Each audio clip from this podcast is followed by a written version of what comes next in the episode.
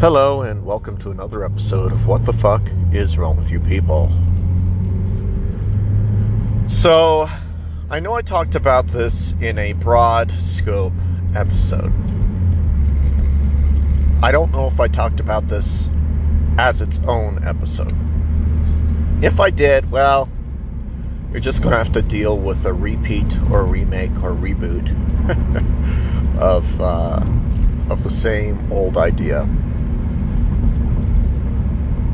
Because it bears, you know, it's worth repeating. Let me put it that way. And it's what the fuck is wrong with you people and university intellect. And basically, it's about people who listen to university professors or university experts as the final source of anything.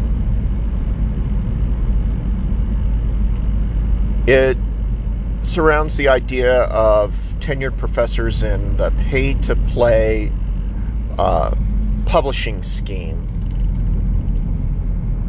where in order to keep your seat at a university, schools expect you to keep their name in academic journals. And university professors, while usually they are well educated in the respective fields, university professors have a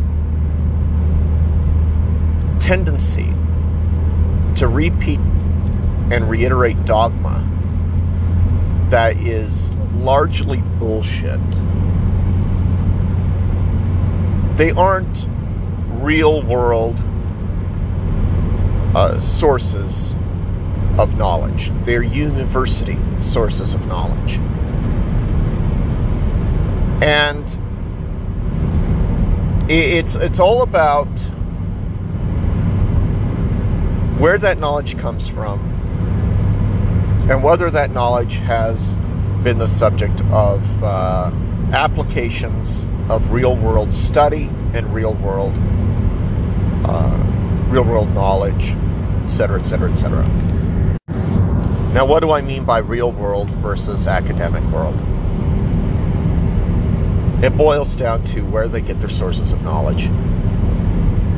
Do they get their sources of knowledge from actually doing something, from going out there to dig sites, from examining what's going on, from being a participant in aspects of education and knowledge beyond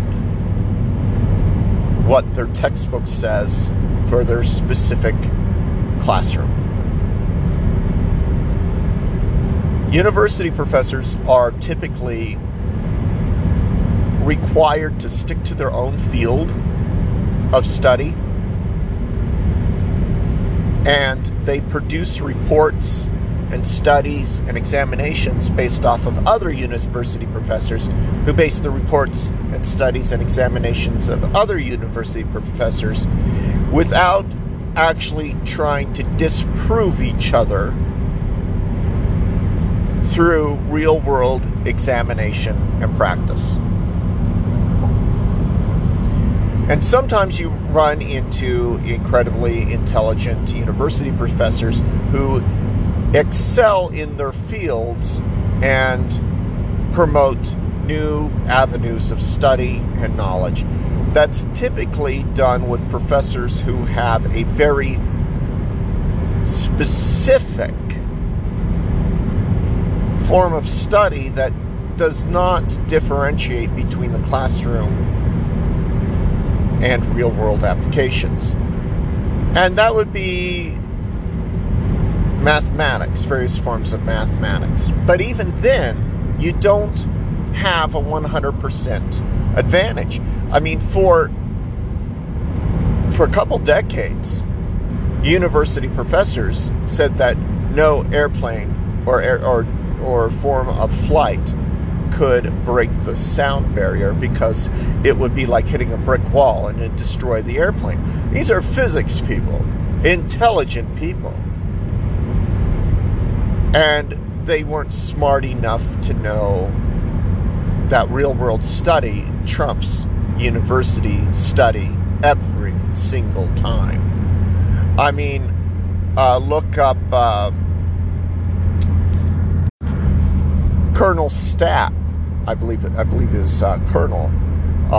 I might be wrong on the on his final title.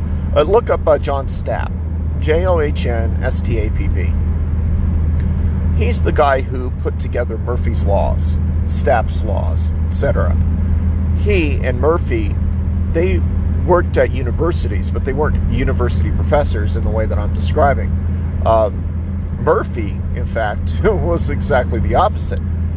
He had nothing but disdain for people who sat in the office all day making shit up, pulling stuff out of their ass, and not actually doing real tests. And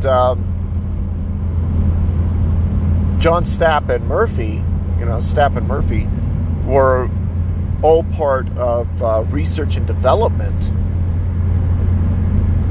in ways where they were guinea pigs themselves, creating new forms of flight, jet engines, etc., etc., etc. Murphy abused his body to give us information that university professors claimed was bullshit, and their information allowed for jet flight, gave us critical studies about safety belts, staying alive after accidents, the first ejector seats. These men were real-world engineers and physicists in every which way, to a point where their own bodies were part of their experiments, in order to prove university professors who said, your whole insides would be liquefied if you stopped so suddenly. You wouldn't be able to travel this far. An ejection seat would shatter your bones because of the force involved. That's what I mean about university professors. Let me give you an example of a university professor that I ran across. I don't even know the man. Maybe it's even a woman. I'm making an assumption here. I know that a man and a woman both contributed to this book. It was a cookbook for Pompeii. This dumb fucking prick had this huge write-up in this cookbook about how Roman cheesecake wasn't like our modern-day cheesecake. In fact, it was very bready. It didn't taste like cheese at all, but it utilized cheese in order to create the bread. And they said it was a dessert. Some people suggest that it was that this recipe produces a base form of bread to be used with others, but I don't believe so, because it's sweetened, it has sugar, and it has cheesecake, so it really is a form of cheesecake, only throughout the years it evolved. This is fucking bullshit write-up. I'm trying to remember what everything it was, because part of it was actually in the cookbook, part of it I actually looked up, because they had this the professor also had some sort of website or something where they talked about Roman cheesecake, only it's more like cheese bread.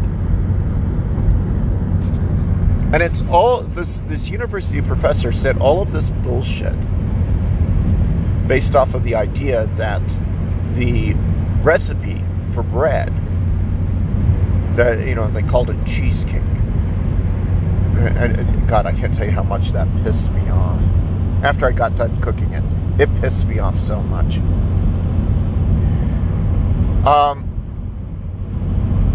There is no milk in the recipe. there is something that is the equivalent of Italian cheese. They call it Italian cheese or cream cheese. That's what they call it, Italian cream cheese. But what it really is a very bland form of milk solid that's similar to ricotta. Ricotta, or ricotta, however you pronounce it, is a cheese used in cheesecake. Absolutely.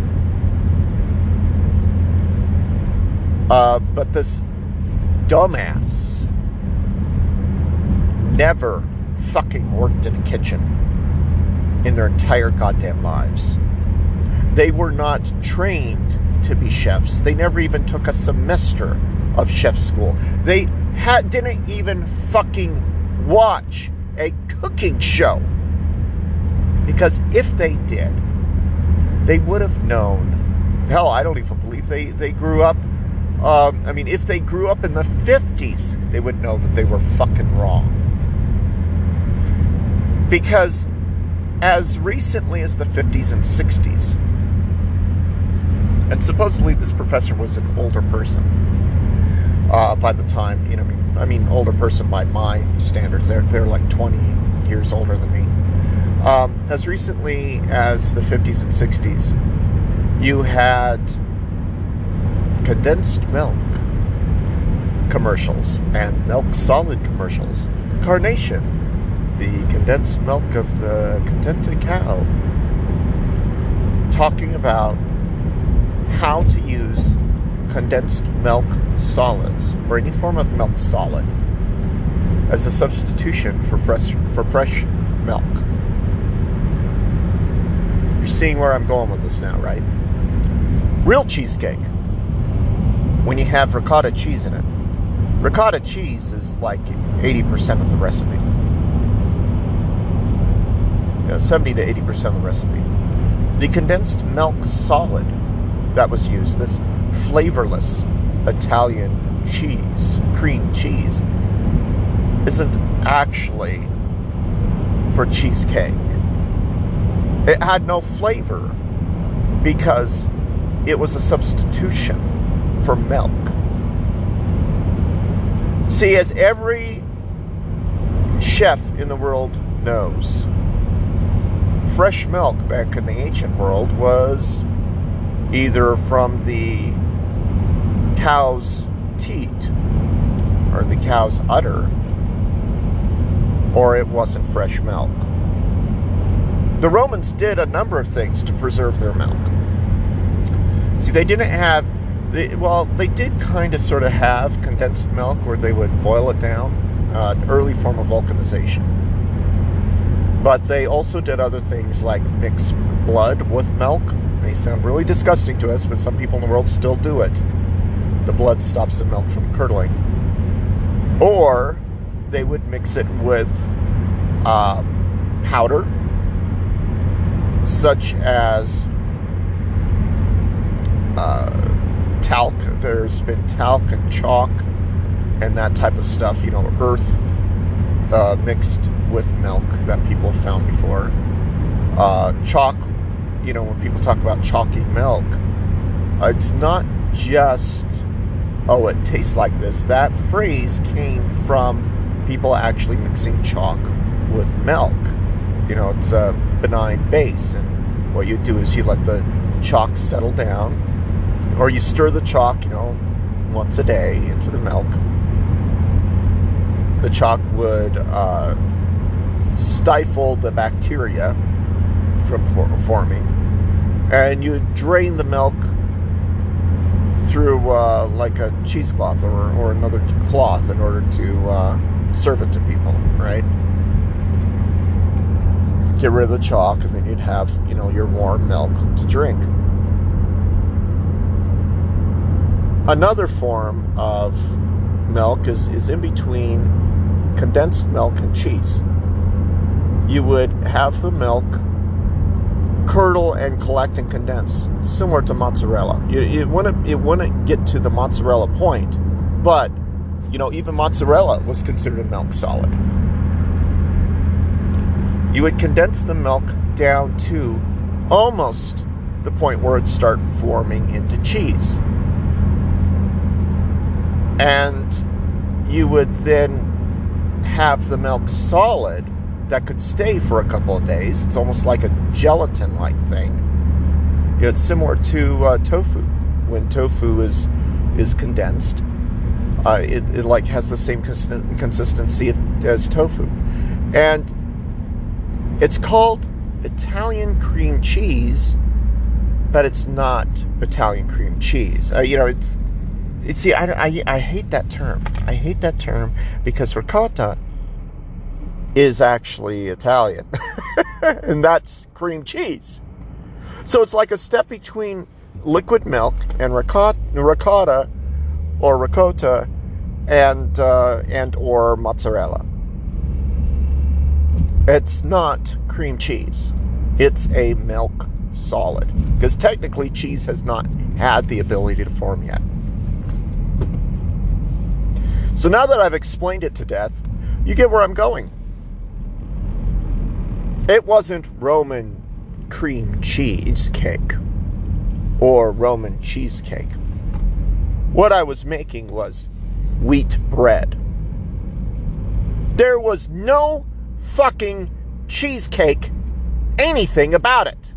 Romans actually had a form of cheesecake because they actually used ricotta cheese when they made cheesecake-like dishes. No, this was just fucking bread. And this university professor went on this huge fucking diatribe about how, well, this is really Roman cheesecake, and you could see how tastes have changed in the last 2,000 years. Like, no, you dumb fucking bitch. Take a cooking class. Everything you said is wrong because you're stupid, and you probably haven't cooked anything in your entire fucking life. Because if you did, you would understand the basics and the concepts of substitution. And you clearly demonstrated that you don't. And it's not an isolated case. Dumb dipshits like that who get put in recipe books and get credited with rescuing an ancient recipe, they might rescue something through translation, but they're not intellectually qualified to make any statements about it. And that's what I think of whenever I think of university intellect. I think of Roman cheesecake.